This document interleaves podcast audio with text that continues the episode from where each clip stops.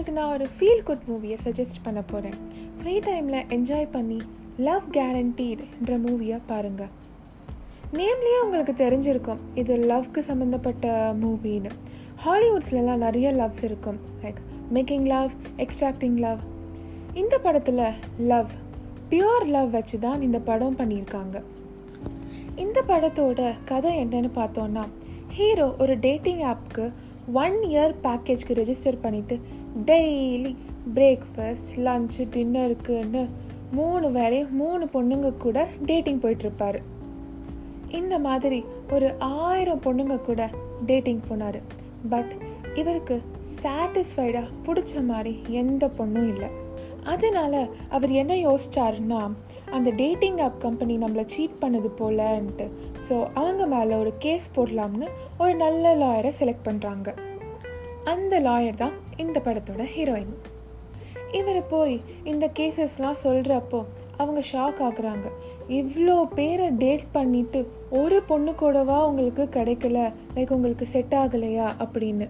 இருந்தாலும் வேற வழியே இல்லைன்னு சொல்லி அவங்க இந்த கேஸ் எடுத்துக்கிறாங்க. ஏன்னா அந்த லாயரோட பேக் சப்போர்ட் என்னென்னா ஃபினான்ஷியலில் ரொம்ப வீக்காக இருப்பாங்க.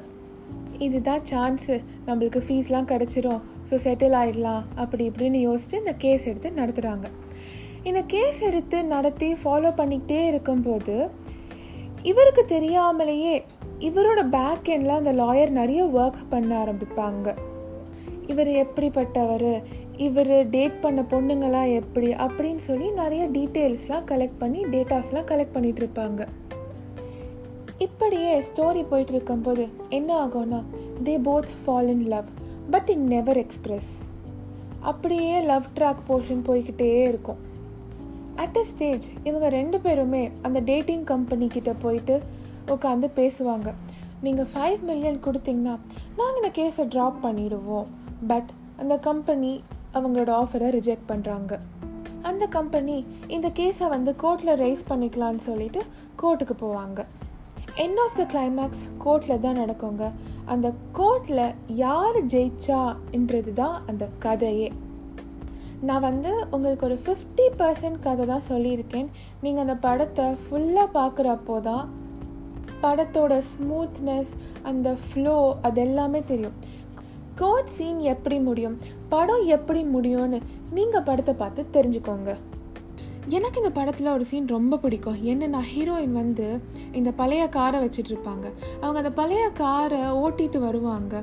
அந்த டோர் மூடும்போது அந்த ஹேண்டில் பிச்சுக்கிட்டு கையோடு வந்துடும் அப்போது அந்த ஹீரோ கேட்பாரு என்ன இதுன்னு? அப்போது அந்த ஹீரோயின் ஒரு எக்ஸ்ப்ரெஷன் கொடுப்பாங்க பாருங்கள் சூப்பராக இருக்கும். ரொம்ப நல்லா இருக்கும் அந்த எக்ஸ்ப்ரெஷன் இந்த மாதிரி சின்ன சின்ன எக்ஸ்ப்ரெஷன் கொடுத்து லீடு கொடுத்து டேக்கிள் பண்ணிட்டு தான் அந்த ஹீரோயினோட ப்ளஸ்ஸே இவங்க ரெண்டு பேரோட ரோல் பார்க்குறப்போ ரொம்ப பெக்யூலராக நம்ம அந்த கேரக்டராக வாழ்கிறப்போ எப்படி இருந்தோமோ அப்படி தான் நடிச்சிருப்பாங்க BGM tracks was the best இது just one hour forty minutes movie தான் நெட்ஃப்ளிக்ஸில் இருக்குது it's a feel good movie love guaranteed free டைமில் டைம் பாஸ்க்கு பாருங்கள் எனக்கு பர்சனலாக ரொம்ப பிடிச்ச மூவி இது. லவ் பொறுத்தவரை நோ கேரண்டி நோ வாரண்டி இந்த படத்தில் ஒரு சின்ன நாட் அதாவது ஒரு சின்ன டைலாக் பேசியிருப்பாங்க அந்த டேட்டிங் கம்பெனி சைடில் இருந்து. லவ் கேரண்டின்னு பேர் நாங்கள் வச்ச காரணம் வந்து உங்களுக்கு லவ் கொடுப்போன்னு கேரண்டி கிடையாது. But love is guaranteed for every ஒன்னு சொல்லுவாங்க.